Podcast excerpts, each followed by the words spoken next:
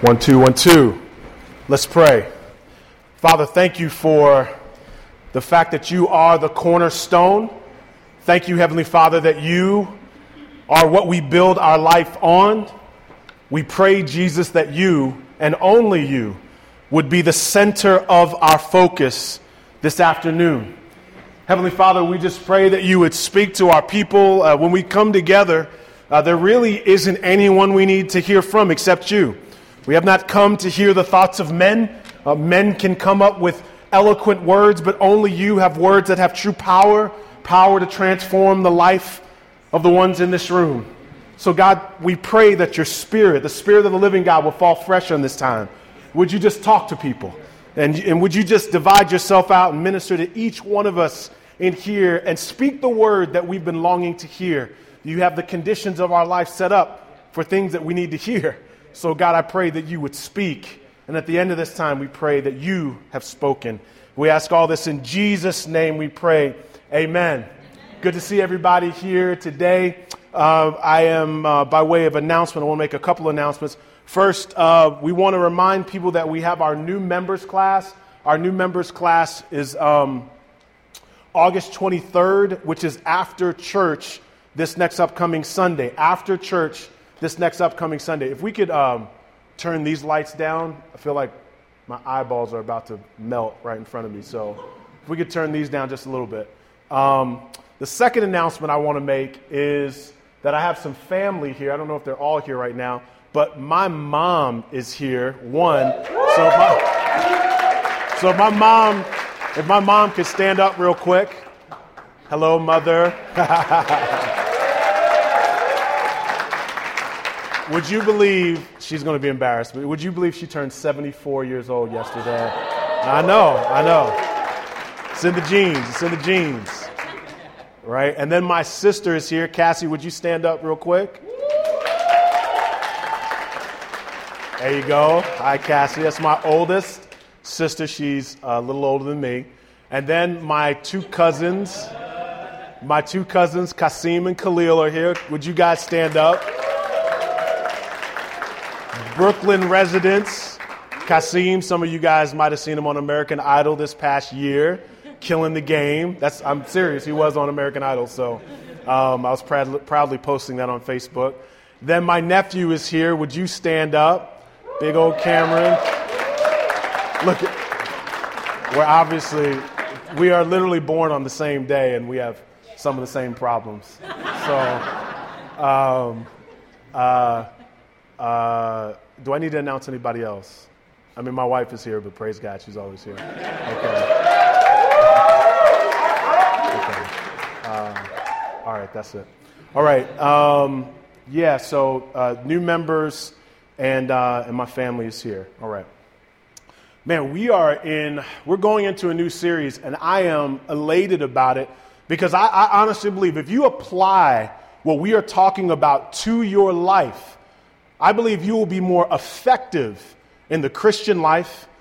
Even, and even if you're not a Christian, if you're not a Christian, if you don't say, hey, I believe in the Christian doctrine, if you're not a Christian, if you apply this stuff to your life just as a human being, you'll just be more effective as a person if you apply what we're talking about this series. It's a three week series, and I promise you it'll help you be more effective as a human being and even more as a Christian. In the book Outliers um, by a guy named Malcolm Gladwell, he points out a very unique idea. What he says in that book is that if you have the proficiency of 10,000 hours of practice in a given field, you become an expert in it, meaning you become great, you stand out, and you are more effective than other people. What he did was he did research about other fields of practice, and he saw how much time people put in. He looked at in Berlin in the early 1900s, there were violinists who, at the age of five, began practicing the violin. Then, by the age of eight, they continued that practice, and they looked at, by the age of 20, those same violinists, if they had kept up the same amount of practice, they were elite. And he said that they had practiced about 10,000 hours. And that made them greater than the other folks. He looked at Bill Gates. Bill Gates, we know he has Microsoft as a company, and as he looked at Bill Gates, he saw that uh, Bill Gates had, uh, throughout high school and in college, all he did, spent all his time coding to the point at which that by the time 1975 came around, he dropped out of college and would start Microsoft. And then he also looked at the Beatles. He saw how the Beatles in 1962 were performing. They were performing, they had performed 1,200 concerts by the time they hit it big in 1964. And he, and he noted that most concerts, most, most musicians only do about 1,200 concerts in a lifetime. But now they had done 1,200 concerts before they hit it big. And when he said that they had about 10,000 hours of practice that set them part, apart in their field. And what he's saying is something we already know. The people that are great, whether it's athletes or entertainers, they put in the work. They put in the time that other people don't put in to make them more proficient and have a level of excellence that other people don't have. And we kind of know that. That's what makes them great. That's what makes them stand out. The problem is this you can be great at a skill, but that doesn't mean you're a great person. What makes great people? You know, there, there, there, are people in your life that you know right now that there's something about them that make them great as individuals. Acquiring great skills is why people come to New York City. They come here to stand out, to be more proficient, to have more excellence, whether it's the entertainment field or whether it's education. People in this city want to stand out above and beyond the rest. But just because they're standing out in their skills doesn't mean they stand out in their character. How can we be great people? Beyond our skills. What if you had great skills, but you had great character as well? How effective, not just in what you do, but who you are? How effective would you be? And so, really, what this series is about, when we talk about redefining greatness, we're saying the culture looks at greatness in terms of what you do, but we're looking at greatness as to who you are. Jesus speaks to this. One time he was speaking in Matthew 18. The disciples, and really it's so interesting in Matthew 18, it doesn't even give reference to where the conversation came from. It just says, out of the blue, the disciples said, Hey, who's going to be greatest in the kingdom? But you know, the disciples were wrestling with greatness in terms of people like we wrestle with greatness. Don't you rank yourself just a little bit? You know, you rank yourself as a father, a husband, a leader. You naturally rank yourself. Everything we do, when you look up a restaurant, it's ranked on Yelp or whatever. Some of y'all found this church because you Googled the right words. Praise God for that. Thank you for coming. But you know, there's everything's got rankings, right? And everything has rankings, and you rank yourself subtly. You're trying to see where you land. And so the disciples were doing the same things we do. They said, Jesus, hey, who's going to be the greatest? Who's going to be the top of the charts? Who's going to be the best? What does it mean? What, when you look at people, Jesus, who do you think is great? And so Jesus had this crowd around him. And what's crazy, this is what he did. He actually had a kid there, a child. And in Matthew 18 and 4, he takes the child and points to the child and he says this Whoever takes the lowly position of this child is the greatest in the kingdom of God. Now, what changes everything is that normally we tell children to look to adults as models. We never tell adults to look to children as examples. But Jesus says, no, there's something about this child that we need to mimic and emulate. There's something about him that we can see greatness in. Well, what was it? Is it because the kids were so good? Y'all know that ain't true, right? It, it wasn't the purity of the children. There are two things that you generally see coming from this text and other places that Jesus talks about greatness it's humility and service. Humility in that children really don't have a sense of entitlement. They have to do what their parents tell them to do, what adults tell them to do. They're constantly dependent. And in that society, in Roman society, a child was the primary servant of the home. So, humility and service is really what he's getting at. And normally, when I would do a series on greatness, and even the times I've done this kind of in the past, I would normally talk about service. And I'd say, okay, guys, we're going to talk about how we can serve people and love people in the city, and we're going to be the greatest servants in the world. And this is what I've discovered you can spend all your time serving, but not be humble. It's crazy. In fact, what's crazy is that sometimes I've found some of the people that serve the most become the most proud. Or even the people that know the most become the most proud. So, really, greatness isn't just about who does the most, it is the process by which they do it. It's the humility of heart they do it by. And so, th- so what's the work? What's the hours of work that we have to put in? Like, like he's talking about in Outliers. What's the work we have to put in? The work we have to put in to be great is fighting against the pride that so easily catches us up. The pride we so easily we fall into. If you can get proud from serving, you can get proud from anything. Praise God. So it's pride that we're going to fight against and work against and talk about these next few weeks. Now, if you don't know what I mean, I'm not talking about pride like self esteem. Like, I'm proud of my mom and she's 75. I'm not talking about that kind of pride. I'm talking about the fact that you can't apologize. Oh, now we're hitting home. Mm. I'm saying you, I'm, I'm, I'm saying you can't admit when you're wrong. I'm not talking about when you're wrong. I'm talking about when you're 95% wrong and everybody knows you're wrong and you just won't agree that you're wrong. I'm talking about the fact that you feel the need to exaggerate things all the time. I'm talking about the fact that you just don't know how to listen to people. That you that if if if conversations are a tennis match, you hit the ball, then you run back over the other side and you hit the ball the other way, and you constantly are talking to yourself, really, and the other person is there just as a sounding board. That it, it's keeping you from being effective in life. That's the kind of work that we're going to put in for three weeks. And so, just a word about pride, and then we're going to look in the book of Philippians, chapter 2. But I wanted to say a few things about pride and how we can fight against it and be unleashed to greatness. One of the things I think that we need to make note of is that pride disfigures the way that you see yourself. It naturally disfigures the way that you see others. You ever been to like a carnival or to like, um, like Playland or some other places where they have those those big mirrors that kind of morph you into something else where you, you know, it's just like you walk up and now you're eight feet tall. It disfigures the way that you look. Pride disfigures the way that you see yourself. So Romans chapter 12, verse 3 says, Don't think of yourself higher than you ought to think, but think of yourself with sober judgment. See yourself accurately. And so people that are proud have a higher or more elevated view of themselves. And generally, when you have a more elevated view of yourself, people have a lower view of you. So here's the crazy part you think you're something that people, show enough, don't think you are when it comes to your character. So what happens is they think they're big, but their character is small. And what it is is that they're, they, they're a vacuum. They're, they, they're, they're a vacuum in the room. Things have, they have a sense of entitlement. And so, because they have a sense of entitlement, they're not yielded to help other people because they're so busy wanting people to help them. They are the center of their own universe, and they must have things done a certain way. And what's crazy is that there are people who have big character but don't need as much attention. You know, they're, they're willing to help people because they don't need all the glory. They don't have to win every argument. And these are the kinds of great people that I want to set us up to be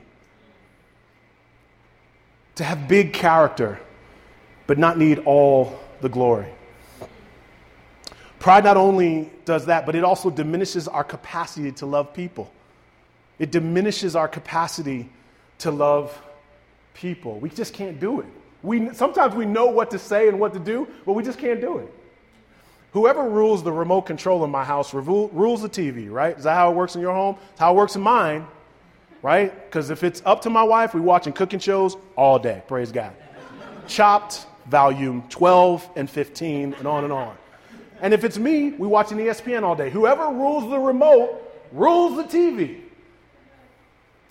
And in a lot of ways, you know what to say and do, but pride rules you. I mean, it's like a remote. It just tells you there are things you need to say right now. You know you need to say it, but pride is saying, don't say it. Don't say it. You know, I know, I know. You're like, I just need to. Do, don't do it. Don't do it. You, you need to let, you know what? Silence is going to hurt them. And even if you haven't like had that real conversation with yourself, that's what you do. There are things you need to say. There are things you need to hear from people. And it isn't it crazy when you hearing something you know you need to hear, and there's something inside of you like, shut up! You know, you're just yelling inside of you. Can't. I don't want to hear this. That's pride. The pride in you says, be quiet. But there's something in you saying, oh, I need to hear. And whoever has the remote control is going to win. Is it, is it the love that you know you should have, or is it the pride that so easily rules you? There are things you need to say, there are things you need to hear, there are things you need to give. It's so hard for you to let others in.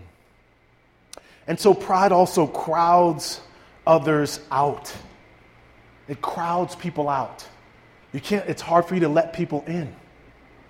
You see, the truth of the matter is, is that when you're full of you, there's no room for anybody else.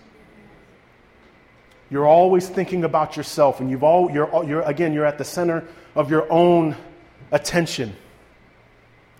And it, and it is amazing because this generally affects the people that you love the most and hurts the relationship that you have with them, the people that gets closest to you. And so our pride prioritizes us, but deprioritizes everyone else in the room. But it not only crowds others out, it crowds God out. Psalm 10 and 4 goes like this It says, In his pride, the wicked man does not seek him. In all his thoughts, there's no room for God. There's no room to be dependent on God because you're so strong in and of yourself. Your mind is held hostage to your pride because you are the center of your own universe. And it's not that you don't believe in God, it's that you have a hard time depending on Him. So, regardless of how much theologically you may believe, at the end of the day, unbridled pride leads to practical atheism. You just don't lean on the Lord because you're so busy leaning on yourself. You see, see what it does? It crowds others out, it crowds God out. Why would you need a God when you're the God of your own universe? What matters? What difference does it make if God is strong when you think you're so strong? No, it leads to practical atheism. Pride is a prison and it shuts us in and it shuts others out and it shuts God out. So, so this is the work we're going to do. Y'all ready to go to work? Amen. Yes, I can't wait to work on my pride. Jesus washed people's feet, man. What a servant he was. He literally, and, and, and when he washed people's feet, it was the imagery of what a slave would do. Jesus, King of Kings, Lord of Lords, Son of God, Son of Man, all these great cornerstone, all these things we sing about him. He is the most elevated position, but he brought himself to the lowest position. To wash the feet of people is what you would say the person that is ranked the least would do.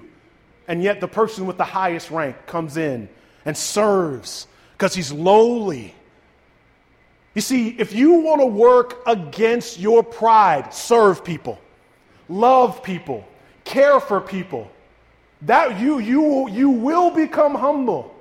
When you think about the people that are in your neighborhood, in your life, at your work, and you make, you make up your mind to be a servant of them, not a judge of them, not looking at them, not evaluating all the problems with them, but looking at how you can look past their faults, look at the depth of their need, and serve them.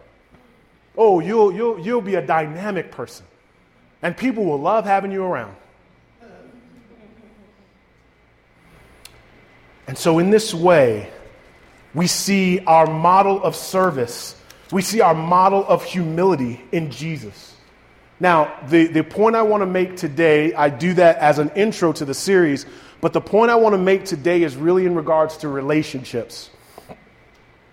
Jesus, you know what Jesus did when he had a problem with people? He initiated reconciliation. He didn't wait and pray about it. He initiated reconciliation. Everybody say that. Initiate, initiate. Initiated. He initiated. He started it. He knew there was a problem, so he handled it. He figured if there's a problem out there and someone has a problem with me, or there's some problem out there I can solve, I'll initiate how to deal with it. Jesus coming to earth, incarnating himself, is a picture of someone initiating reconciliation with people. That's what the cross of Jesus Christ is all about reconciling God and man. And Jesus initiates this reconciliation. And so when you think about that, you must look at the imagery that we see in Philippians chapter 2. If you have your Bible, please go there.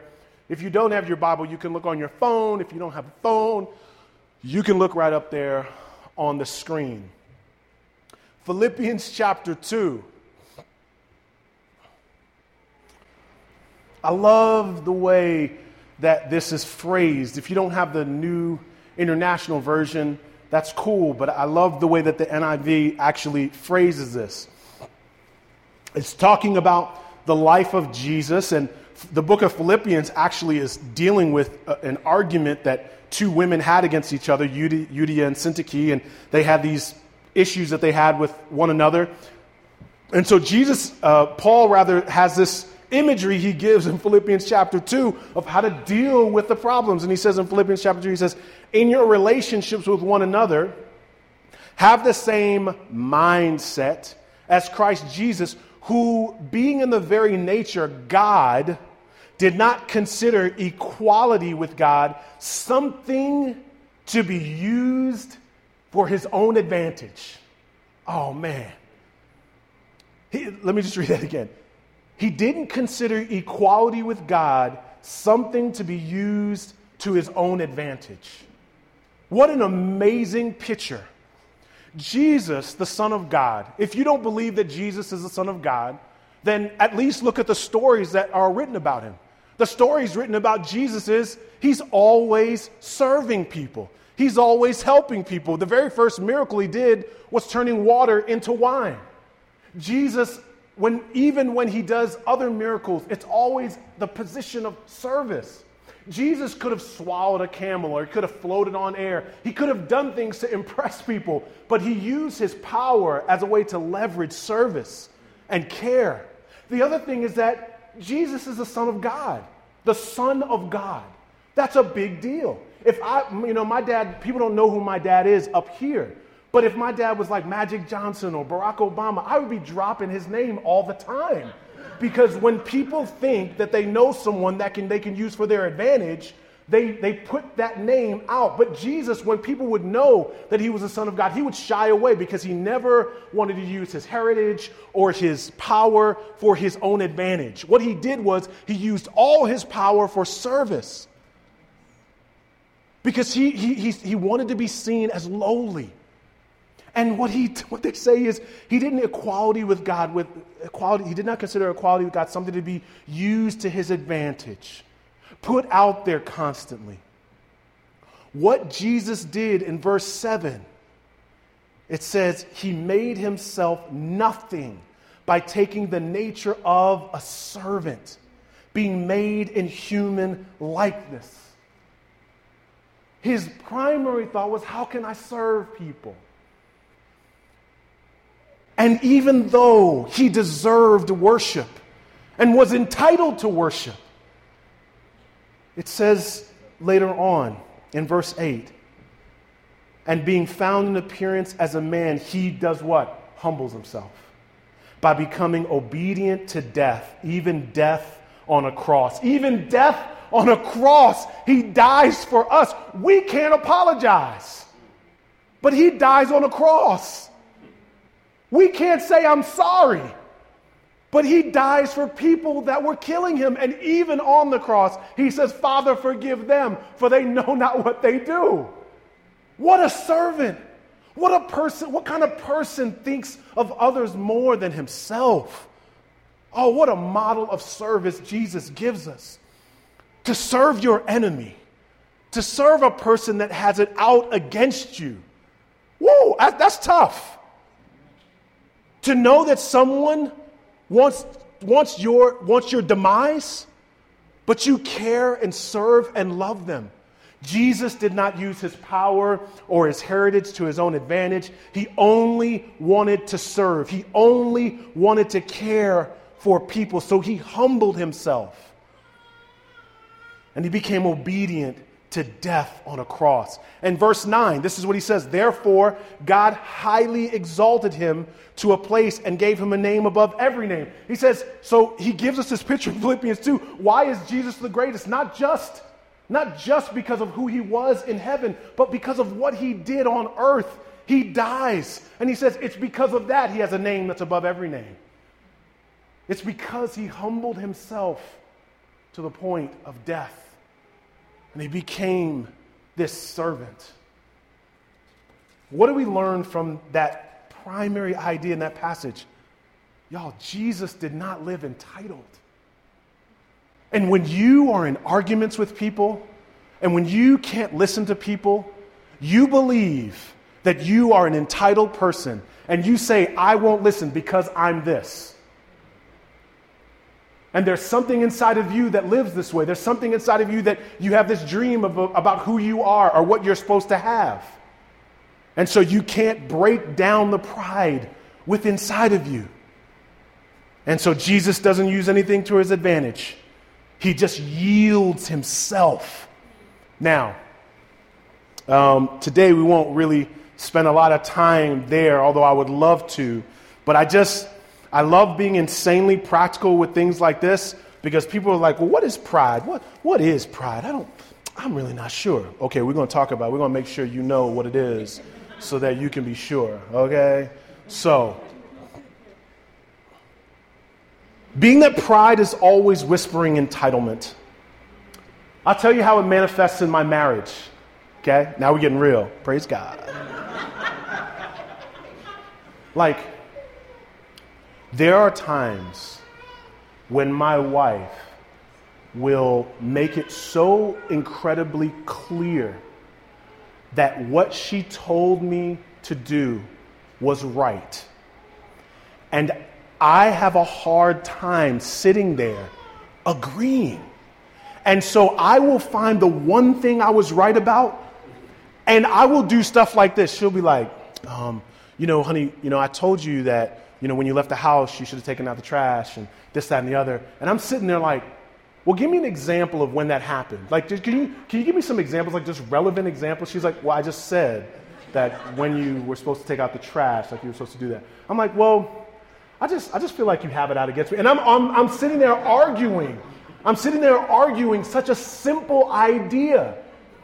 And I can't agree because I don't like to be wrong, but moreover, I don't want to feel underneath her. See, that's the real issue. The issue isn't what we're talking about, the issue is me and her. And I don't want to feel like I'm underneath. I feel better being over top. And so the reality is, I can't be in a lowly position because I got to win. And so my pride masquerades itself as confidence. Because, you know, my wife loves a confident leader, and you know what I'm saying? I got to be confident. my pride, and, and I tell myself, I'm just being, you know, I'm just being the man of the house. I'm just trying to lead. You know, just let me lead. So I'm confident. But my pride is masquerading itself. And what and I'm asking you a question, what does your pride masquerade itself as? What, what, is, what is your pride masquerading itself as? I know that we could sit here and break down the Greek words of Philippians, but I'm asking you, how is pride fooling you? Is it your sarcasm? You know that little, that little thing you got to say at the end of a conversation? Because really, what sarcasm is doing is that you're throwing something, you're interjecting something in there just so that it deflates what other people were saying. And it puts attention back on you. Is it your so called intellect? Because you think you're smart? Is it your fashion or your body image? Is it your so called commitment to excellence? All these things help us to, it, they masquerade itself as something positive, but it's destroying relationships. And that's, listen, pride will destroy your relationships. And it might be destroying your relationships right now. It will destroy your relationships. It will crush the people closest to you. And you say, you say, I'm not sure how pride manifests itself in me. Someone close to you does. now, watch this. You go out to eat after this, right? Watch this, watch this, watch this. You go out to eat after this. Y'all get to eat, right, some good food. And in the middle of the conversation, go, you know, the pastor was talking today. He said, he said, how does pride manifest itself in us? So what do you think? Look, what do you think? How do you think pride, don't, don't ask about them. How do you think pride manifests itself in me? Now, if it takes people more than 30 seconds, they scared. Okay, they scared. They scared to say something. And the person that's looking away, that's the person that got something to say. Okay? You know what I'm talking about? Everybody gets nervous. So look, just set the tone, set the atmosphere, say, hey, listen, okay, real talk, real talk. Is there something that I do? Is there, is there something that I do that is that, that could be pride that's hurting our relationship? And listen, I will not argue with this, argue with you about this. Oh, we're gonna be great today. we're gonna put in some work today. Because then you're giving, then what you're saying is, I actually want to listen to what you have to say. I'm not going to defend myself. See, because I am more concerned about being effective in serving people than having a reputation that makes me look bigger than other people. You see, my whole life I've worked to have a bigger reputation where people can see me. I've been the highlight. I'm always the highlight of my highlight reel. I'm always the big person in my mind. But I think that what I'm learning is that I need to become smaller in my own mind so I can help other people. So help me reduce the way I think about myself. And all our culture says, love yourself, think highly of yourself. I get it. There is something about self esteem. But there's also something about humility we don't talk enough about. And so, today, I want you to break up with pride. I want you to have a breakup. Break up. It's not helping you. It's not. You say, goodbye, pride. You're not my master. You're not my warden. You're not my boss. You're not my boyfriend. I'm moving out. I won't be with you no more. You cause enough problems for me. I'm going to take the remote back from you and I'm going to start doing things that I know I should have been doing in the first place. I'm going to start apologizing. Praise God. I'm going to start apologizing for some things. I'm going to make that the habit of my life. I'm going to apologize to people. Okay, pride, bye. I'm going to start apologizing to people. And, and when you do it, the whole room's to fall out. Everybody going to be like, oh my God, oh my God. No. okay. No, I'm to start complimenting people. Right? I'm even to compliment people when they do a good job but didn't meet my expectations. I'm to start complimenting people. I'm going to write a thank you note to people because, see, this is what happens. When I have a problem with people, I get real detailed. But when, I, when they do a good job, I say, thanks, right? I promise you, I'm just going to start listening. I'm going to start taking an inventory about how much I'm talking and how little I'm listening. I'm going to stop being passive aggressive. I'm going to break up with passive aggressiveness. All right, I'm going to stop taking the back door to arguments and just s- s- low key trying to win everything in an argument. All right, and I'm just going to I'm going to start actually like letting people like I'm going to start hearing the perspective of other people. And I am going to remove entitled away from my category, away from my vocabulary. I'm going to leave entitlement and start living for service. Because I want to be like Jesus, who could have lived entitled but lived as a servant. Some of you can start saying, Man, I'm going to admit I got some problems in my life. I've been keeping them real quiet for a long time. I got a drinking problem that nobody knows about man, I, I low key, I smoke. And no one knows. And I just can't stop. And I don't tell anybody. I'm going to, you know what? I'm going to admit it because I'm breaking up with pride.